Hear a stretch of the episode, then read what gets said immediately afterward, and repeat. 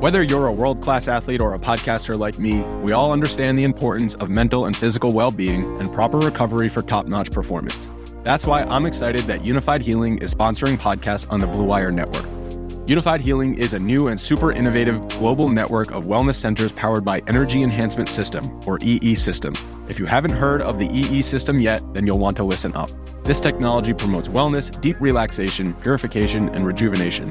Wherever you are across the globe, access to a center is easy and affordable. Interested in experiencing the E E System technology for yourself? Go to unifiedhealing.com slash bluewire to learn more and find a center near you. That's unified, U N I F Y D, healing.com slash bluewire. No material or testimonials on the Unified Healing website are intended to be viewed as medical advice or a substitute for professional medical advice, diagnosis, or treatment. Always seek the advice of your physician or other qualified healthcare provider with any questions you may have regarding a medical condition or treatment and before undertaking a new healthcare regimen, including E E System. This podcast episode is brought to you by Coors Light. These days, everything is go, go, go. It's nonstop hustle all the time. Work, friends, family expect you to be on twenty-four seven. Well, sometimes you just need to reach for a Coors Light because it's made to chill. Coors Light is cold lagered, cold filtered, and cold packaged. It's as crisp and refreshing as the Colorado Rockies. It is literally made to chill. Coors Light is the one I choose when I need to unwind. So when you want to hit reset, reach for the beer that's made to chill. Get Coors Light in the new look delivered straight to your door with Drizzly or Instacart. Celebrate responsibly. Coors Brewing Company, Golden, Colorado. Julio Jones trade rumors are in full swing, and we're talking new stats on RotoViz Radio. What's up, RotoViz?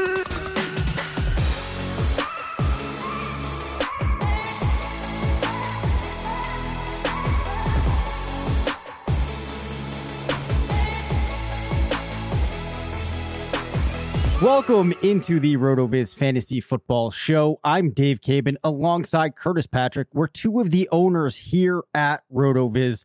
I am ready to get into another week of podcasts. June is almost here. Things are starting to heat up in the fantasy football world.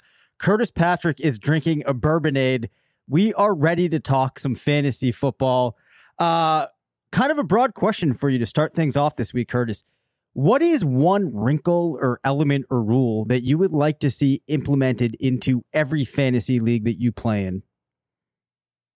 There, man, there are a couple that I just really, really like. Um, so I'll give I'll give two. Okay. And if if you can convince your commissioner, like, like this won't work, obviously, in, you know, a big time dynasty format like, you know, what we're playing with at F F P C with our RotoViz Triflex leagues. I mean, we don't have, you know, individual commissioner settings there, but if if you're in a league where you can actually approach your commissioner and adopt some of these things, here's a couple ideas. So the first one is the the live rookie draft with an actual timer instead of the slow draft. I know, like, you know, in twenty twenty-one, uh we like the idea of just getting a notification and we have two to four hours, you know, to make a trade, you know, during our rookie drafts uh in Dynasty. Uh, but there's something kind of just fun about getting your whole league together. Um, you know, obviously everyone doesn't live physically near each other, but to do a live hangout style event or a StreamYard or something, um, and actually make those trades on the clock. You can do breakout rooms. Uh, my, my signature, uh, personal league, the Black Crown Dynasty League. Uh, we actually do this and we're, we're planning it. We're planning the twenty twenty-one draft right now. And it was really fun last year. I mean, you, you could see the whole draft kind of like in a war room, just like you would see on, on E S P N. But then you would see guys like texting each other, you know, while their their countdown's going, and you're like, oh man, okay, like I got now I got to get a hold of Sean because I see J J and Sean talking. Like this is, you know, this is a little bit wild, um, but it, it just, uh, you know, I think there's a, a couple different layers of strategy that that can add, and it's just really fun. The other thing is I really love leagues that draft rookies before the N F L draft, and I realize that some people will just never get on board with that. They want all the information. But there's something cool about forcing yourself to do all that research early. Uh, and there are plenty of sites, ours, uh, of course, being one of them, that do this research early on for you and and can provide you with, you know, rankings as early as December each season. So um, it's a way to get an edge. And, uh, we're, you know, we're looking for every edge we can find in Dynasty. Uh, Dave, what are some wrinkles that you enjoy? Well, as as everybody listening knows, I love an auction. Right. And I know that that's probably something that you, maybe you don't want an auction to be in every league because there is something kind of fun about doing the snake. But I think that's a really fantastic way to incorporate things. So even if you are not in a uh, league where your startup or your if it's a redraft league every year, the entire thing is just done by auction. Finding some way to implement that is pretty cool. The other thing that I like is if you are in leagues that carry from year to year, regardless of the format, maybe you do some fun things where you just in like, uh, you know, March, June, and July or something like that, you do a random best ball draft, and then the winner of those gets some type of prize. Perhaps they get a couple extra fab dollars or stuff like that. Those are things that I think are just really neat to add to a league. In terms of rules or other wrinkles like that, you know, um, there's nothing specific because I do think it's fun to have leagues where you're challenging yourself in different ways. So I don't really have anything that needs to be blanketly applied to all of them like that. I do have a rule that I think really needs to be adopted. Um, so the final playoff spot uh, should definitely get, and this can even be true if you play, you know, in a league that's still head to head and doesn't have a balanced schedule throughout the season. So I guess there's two ways to approach this. Number one, um, you can do head to head followed by all play each week. So that way all owners are playing each other and you don't end up with, you know, a team making the playoffs because of a, a luck of uh schedule situation. Yep. Uh, the other way to handle this is to make the final wild card spot available to the team with the most points scored uh, during the season rather than the head to head record. Um, what you really don't want to have is, I mean, in a situation where anyone really can get hot and win in the playoffs. I mean, we see it every single year. Um, you don't want potentially the best team or, you know, the next best team after those squads that did win, you know, so many of their head to heads. Uh, the high scoring teams really need to be in the playoffs. And, and I used to be a little different on that. I was like, ah, well, the N F L, you know, is a little, you know, it's a imperfect thing and any given Sunday. Right. Uh, but I think when it comes to fantasy, um, the way that, that we play the game, the way we've added, you know, extra players uh, to reduce some of that variability, and the premium that we put on, you know, playing the waiver wire and and making sure that you start the right players each week, it's just a really big shame to see, you know, a team get locked out if they score the most points. Okay, you took the words out of my mouth there because I meant to include something to that effect.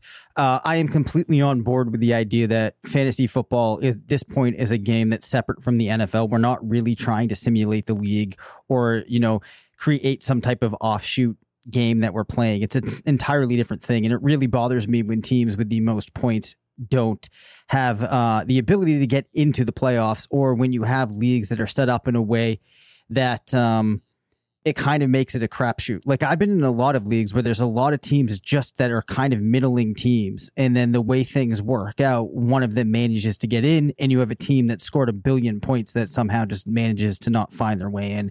And I think that just takes a lot of fun out of it. So I think that's a terrific point. All right.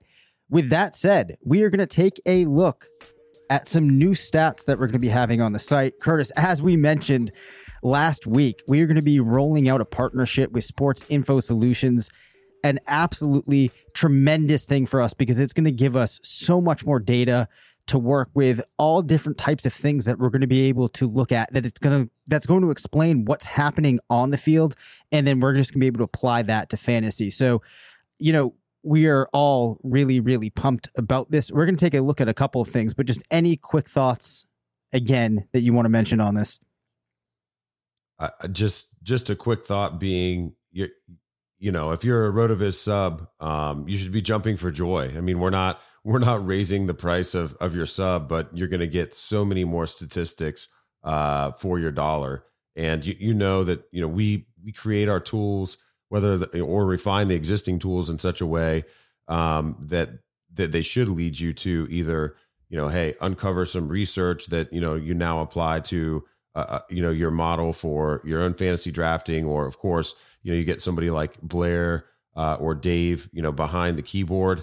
Uh, after they've done some research with all these stats, and you get guys like me and Sean and Sam and, and others giving some ad- advice based off of that research. I mean, this is just, you know, this is just like next level stuff. And, uh, you know, we've been talking about doing this with uh, S I S for I think, two or three years now. And uh, we got it to a point where uh, this was the year. This was the year that it made sense. And this is just going to springboard RotoViz, you know, into the the next stratosphere uh, as, a, as a fantasy uh, information uh, and advice provider. Really, really excited about it. Um, and, and I think the other thing is, you know, there's some people behind the scenes at RotoViz that subscribers will never know. Um, like, you know, Anthony is, uh, you know, one of our guys, he's, he's probably, uh, you know, one of the main data keepers now that, that Mike Beers, um, has stepped away. And when, when you see somebody like Anthony, who is, you know, kind of shepherding our, our databases and, you know, helping to keep our tools updated, just be so excited about, you know, all the influx of this new data. Uh, that, that gets me juiced, right? Cause, uh, we're all into different things and, you know, he's t- totally nerding out, uh, as, as you are, I'm sure, Dave. So is there anything, uh, that we should talk with the listeners about today, you know, specific stats that have you, uh, pretty excited? Yeah. So I came to the table here with just like a little bit of a tease, but the thing that I do want to lay out after I take a quick second to mention Anthony Shook, who, as you mentioned, is one of the wizards behind the scenes here. This guy is like, I, I am not kidding you, Curtis. He is like a supercomputer. Like, I have met very few people that process information as quickly as he does. And to put it in perspective, I've had conversations with him where he is like rifling away at the keyboard coding stuff while like answering these mundane, super simplistic questions that I have. And just like, you know, without even needing to think, he's using about ten percent of his brain on my question while he's just doing like crazy complex stuff with probably only like the other, like, you know, like twenty percent of his brain, and who knows what the rest of it is doing. So we really appreciate what Anthony is doing. But the really, the, the thing that I am potentially most excited about in this data is that all of these different new metrics that we're going to have, you can isolate to the personnel that was on the field, to the formation that was seen. So one of the things I want to talk about first is catchable percentage or on-target percentage that quarterbacks throw. But we're going to be able to take this to the level where we can say, okay, Kirk Cousins had the highest catchable percentage of all passers, with his passes being catchable eighty-nine percent of the time. We're actually going to be able to split that out to say, okay, when a defense was in cover two with X number of cornerbacks on the field, what did his catchable percentage look like? And that is going to be so powerful because we can start to look at the defenses a quarterback is going to be facing, see their tendencies, and then read into, for example, how a quarterback might perform. And I think this is going to allow us to look at players in a slightly different light. For example, Taysom Hill, his t- his passes were catchable eighty-eight percent of the time. Would you have thought that without me being able to read that off of a table like the one that uh, you and I are looking at now? No, I would not have thought that, but um, I feel like I'm in danger of derailing uh, the podcast because you brought up Taysom Hill. All right, well, do it. Uh, do it. I'll, I'll, I'll, okay, well, you know, it's just funny.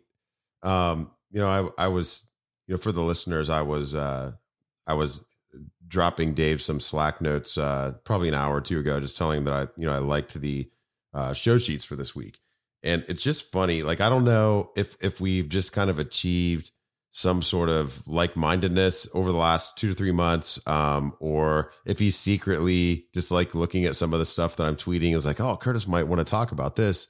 I don't know what it is, but it's just funny. Like this morning I tweeted uh, that one of twenty twenty-one's biggest leverage points, especially in the early drafts, could be correctly calling the winner of the Saints Q B battle. Um, and I had pulled Taysom Hill's four starts from last year uh, just because I was kind of misremembering. Um, yep. I, I think I owned so much, so much Alvin Kamara last year that I, I remember the Taysom Hill starts is really frustrating. Mm-hmm. Um, but if you're looking at it from a Taysom Hill perspective, I mean, he was Q B nine in, in fantasy points per game over those four weeks. And he was the thirteenth overall highest scoring fantasy player in that month. And the Saints were three and one. So I think, you know, uh, with that as a layer of context behind you saying that, you know, eighty-eight percent of his passes were catchable. Um, no, I don't think it does. It doesn't surprise me, um, you know, but within this, within this um, data table that you're sharing with me here, I can see that his average throw depth uh, looks middling or, you know, even maybe below average uh, as compared to some of the other uh, quarterbacks that had those high catchable percentages. So perhaps, you know, Taysom will, you know, learn more of the offense, you know, maybe get to some of those intermediate and deep reads more frequently this year. But um, this is a nice convergence of calling out a player Uh, that, that I'm starting to lean towards wanting to be overweight on this year uh, and then and finding a little nugget uh, that shows that, you know, perhaps he performed better than we remember. Yeah. And, you know, another interesting thing about Taysom Hill was, of all the quarterbacks that ranked in the top twelve, uh, he had the highest pressure percentage. He was pressured on forty-three point one percent of passes, which might make sense. Defenses thought that they could catch him off guard like that, you know, force him to make decisions quickly. Uh, so I'm looking forward to really drilling in down and getting a little bit more context there. Uh, you know, it's funny. I actually this week didn't have to check in on anything that you were doing, because I think we are getting close to that. When I'm having trouble coming up with the show sheet, sometimes I will. But I appreciate the fact that you liked this show sheet, because I have now been putting together shows every week for probably about like four, four and a half years. And I'm starting to get to the point where, like, I feel like I'm running out of ideas. Uh, but it looks like this week I managed to just scrape by. All right, some stats that are really fun to look at. And again, things are going to go much deeper than this. I just want to start to give people a flavor. Let's look at broken tackles plus missed tackles per reception for some running backs. The player at the top, the two players at the top of the list, I find really interesting. You have David Montgomery, who on forty-two percent of his receptions, actually rounds up to forty-three, is either breaking a tackle or making forcing a missed tackle, followed by Mike Davis. Uh, I find this interesting because David Montgomery's in that offense where you have Damien Williams, Tariq Cohen, but perhaps this is something that speaks to the fact that the Bears should be interested in keeping him on the field more. Mike Davis going to be kind of polarizing as he steps into that role for Atlanta as their lead back, but we see him getting things done as a receiver. Other running backs that come up towards the top of that list: Kareem Hunt, James Robinson, Clyde Edwards-Helaire. And Robinson, this is one of those things that you can point to if perhaps he might be better. Before history is written, it's played. Before it's frozen in time, it's fought one shift at a time. Before it's etched in silver, it's carved in ice. What happens next will last forever. The Stanley Cup Final on A B C and E S P N Plus begins Saturday. Then that undrafted number would lead you to believe there are other metrics like this that you can look into that are pretty exciting. Uh, the other cool thing, Curtis, we're going to have yards per route run, which is something I know people have been waiting for. I'm pretty pumped to roll that out. Um, so there is just a lot of cool stuff coming down um, the pike there. Um, other players that scored well: Austin Eckler, Alvin Kamara, Aaron Jones uh, at the running back position, and also DeAndre Swift. So pretty cool stuff at the running back spot there. I don't know if any of the players I mentioned, you just want to drop a quick nugget on about how you're feeling about them, even if it doesn't relate directly to those stats I just listed. Sugar Ray Leonard, Roberto Duran, Marvelous Marvin Hagler, and Thomas Hearns. Legends, whose four-way rivalry defined one of the greatest eras in boxing history. Relive their decade of dominance in the new Showtime sports documentary, The Kings, a four-part series premiering Sunday, June sixth, only on Showtime. Well, I think what's interesting with David Montgomery performing so well, I think there's a big, uh, a big section of the community that's assuming Tariq Cohen comes right back and uh, reprises his role from, you know, twenty eighteen to twenty nineteen as the primary receiving back. Uh, but perhaps the Bears' uh, offensive brain trust will uh, be able to see David Montgomery as, you know, more of a, hey, let's keep him on the field, you know, fifteen, twenty percent more of snaps uh, and stop, you know, broadcasting, you know, what we're going to do uh, every play. That was something that we saw early on in Matt Nagy's Uh, tenure in Chicago that, you know, I think he would get frustrated with is, you know, basically it was if somebody besides Tariq Cohen was on the field, they were probably going to run. Um, and so, you know, now it, it opens things up for Chicago to be a little bit more mysterious um, with, with some of the play calls. And, you know, maybe that will actually help, help the offense. And then um, the other player I just wanted to call out there a little bit um, is DeAndre Swift. You now have Anthony Lynn in Detroit, uh, who, you know, over the past couple seasons would have seen Austin Eckler perform so well uh, in, in this type of role where you're getting him in space and, and letting him, you know, chew up yardage in, in the one-on-one uh, matchups instead of having to read the line. And I think, you know, Detroit backfield has been something that a lot of people have been pulling their hair out over the last week or so. There were those comments, Dave, I don't know if you saw them, where he called uh, he called Jamal Williams the the A back, and I think uh, DeAndre Swift the B back, mm-hmm. and was talking about what those what those roles mean to him. And the A back is is more of a uh, on first and second down, ground and pound, but still has enough receiving chops to stay on for all three. And the B back is more of the Uh, lesser touches, get them out in space. And if we see DeAndre Swift in that type of role, it's just really interesting.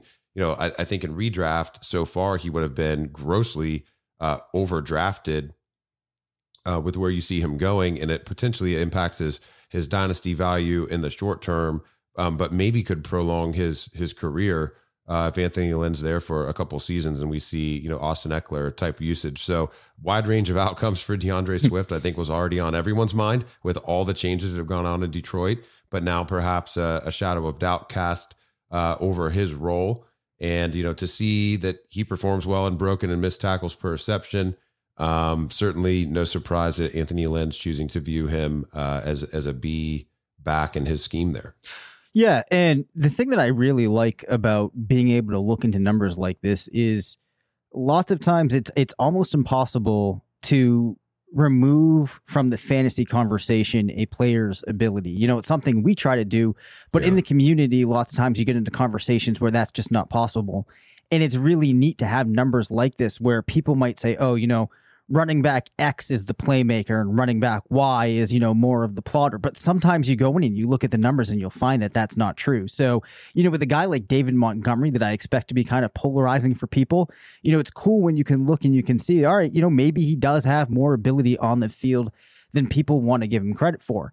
Let's look now at that same metric for wide receivers.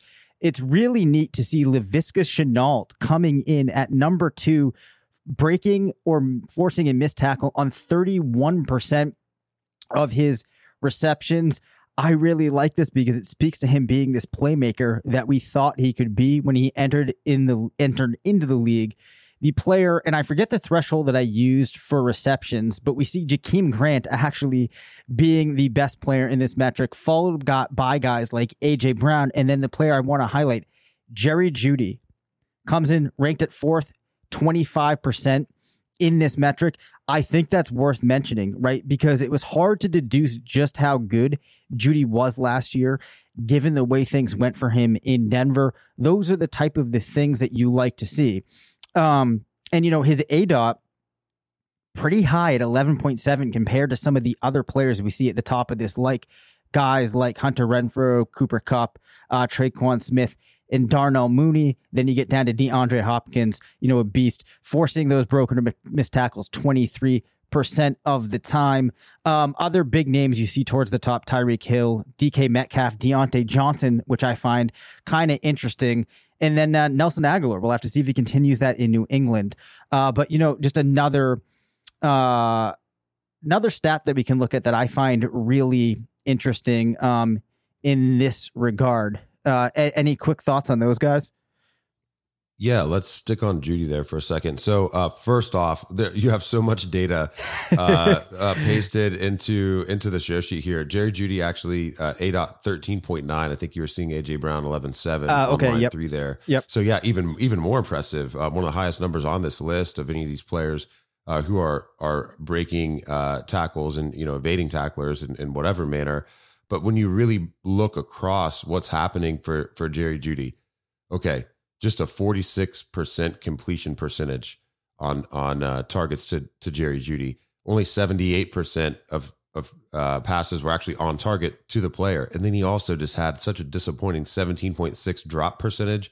I know that, you know, scoring a drop is a little bit uh, subjective, but when when you talk about, you know, not have, I mean, he easily has the worst on target percentage of any player on this list. Yep. And then, you know, also perhaps a, a problem with drops, but we're saying that when he did catch the ball, it was generally a little bit further down the field. And he was one of the better players in the league at, at creating on his own once he, you know, made the reception.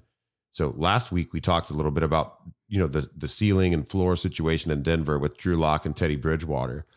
And, and now looking at this specific, specifically with a player like Jerry Jeudy, Um, you know, perhaps Teddy Bridgewater uh, being a more accurate quarterback, maybe bringing the A D O T down a little bit, uh, getting that on target percentage up, getting that completion percentage up, even without Jerry Jeudy appreciably increasing, you know, those targets from one hundred thirteen, you know, perhaps he still stays in that one ten to one twenty range.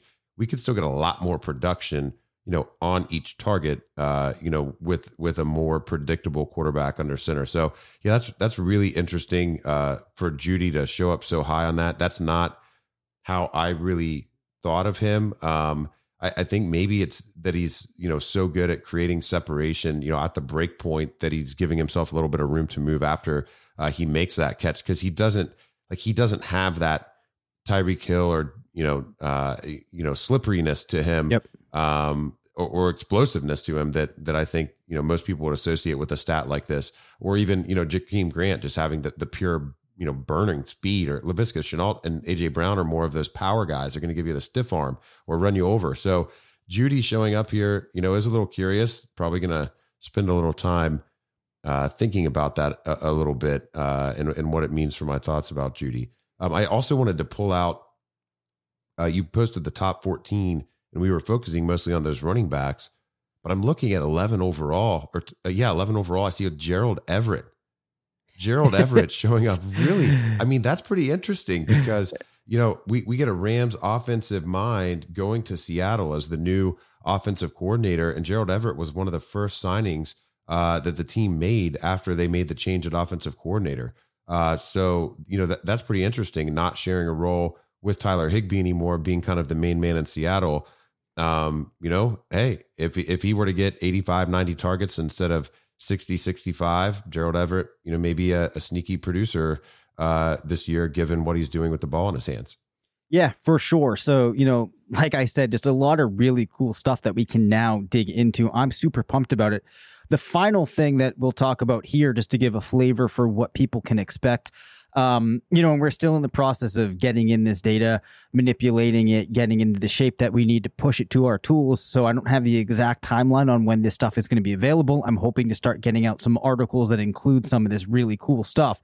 But we are also going to have information such as slot percentage and targets from the slot. So guys that led in the slot last year, Juju Smith-Schuster saw one hundred eight targets from the slot, also ran more routes than any other wide receiver. C D Lamb coming in at two with one hundred five. Of course, Cole Beasley, Tyler Boyd, Tyler Lockett, the usual faces that you would expect there. Guys like Keenan Allen. Then we're going to be able to look at different things like their completion percentage when they're in the slot, drop percentage, yards per route run from the slot. And then we'll be able to look at when guys are in the slot versus how they performed when they're outside of it, which should give us some interesting things when we see, you know, players um, kind of changing their role within their team's offense. So I'm just super pumped about stuff like that. Any names on this list that you weren't expecting to see running so many routes out of the slot? There's one player in particular that I think people might be surprised about. I'm wondering if he stood out to you as well. Um, nobody is necessarily jumping off the page uh, for me here, at least not up at the top. Yep. Um, maybe, well, the Rams move their receivers around so much. Um, Robert Woods having such a high, you know, ninety-two from the slot. Yeah. Uh, but then you see Cooper Kupp. I mean, they're both getting in there, uh, getting in their their looks from that that spot. Davante Adams, I think. Um, That's the one. Pushing yep. into the slot. That that seems that seems a little odd, but even more, even more so than that.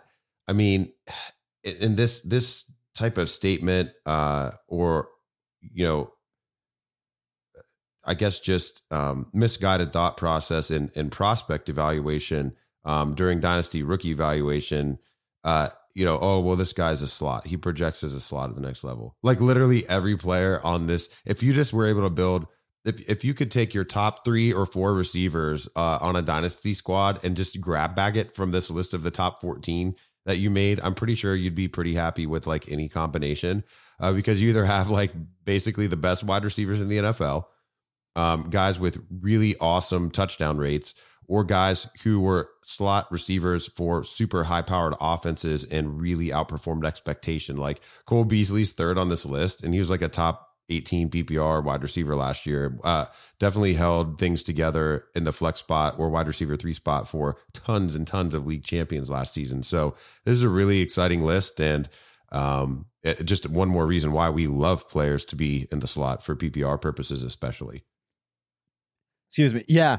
And, you know, this is one of the things when I look at this that makes me feel a little bit better about Juju, Juju Smith-Schuster, player that I've always liked more than a lot of people. But, like, this is one of the reasons we see that there's value in being on this list. And when you're sitting at the top, even though you have an A DOT of just five point six, uh, you know, I think Juju was like seventh in the league last year in receptions. And, you know, playing under the slot is something that will do that to you. So we're going to have a lot more on this coming down, um, you know, the pipeline for everyone out there.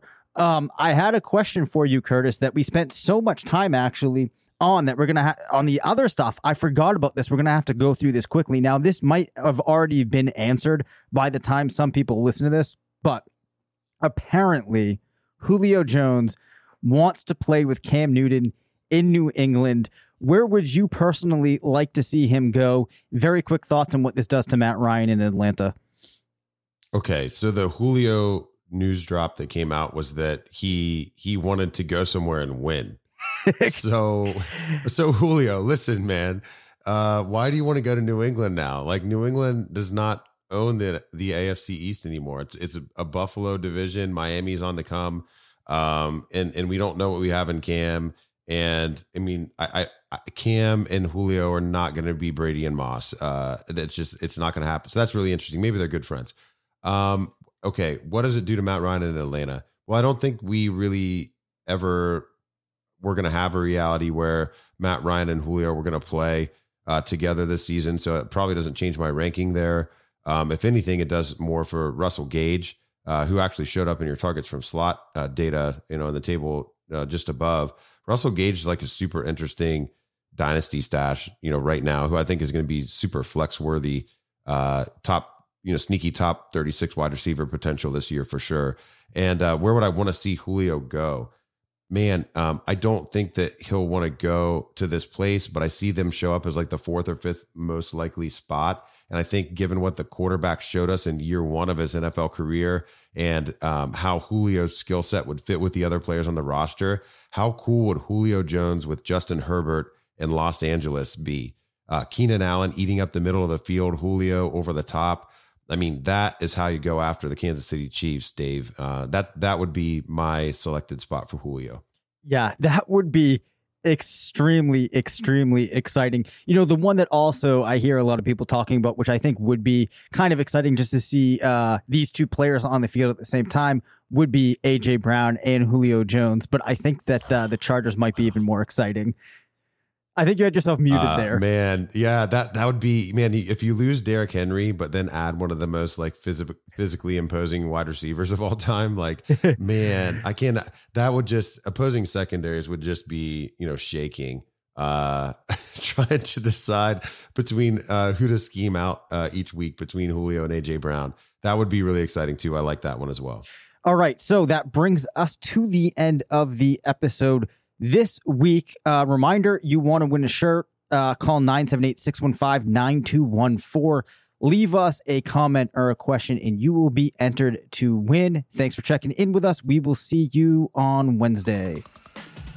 Thanks for listening to the RotoViz Fantasy Football Show. Don't forget to rate, review, and subscribe. Follow us on Twitter at Dave Cabin F F and at C Patrick N F L. Email us at rotoviz f f show at gmail dot com. Visit rotoviz dot com forward slash podcast for more information on listener-only discounts. And until next time, thanks for stopping by.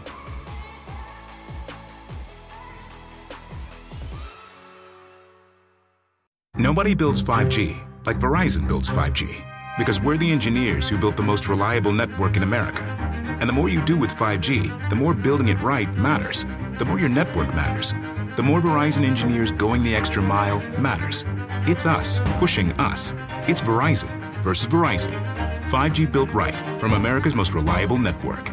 Most reliable based on rankings from RootMetrics second half twenty twenty U S report of three mobile networks. Results may vary. Award is not an endorsement.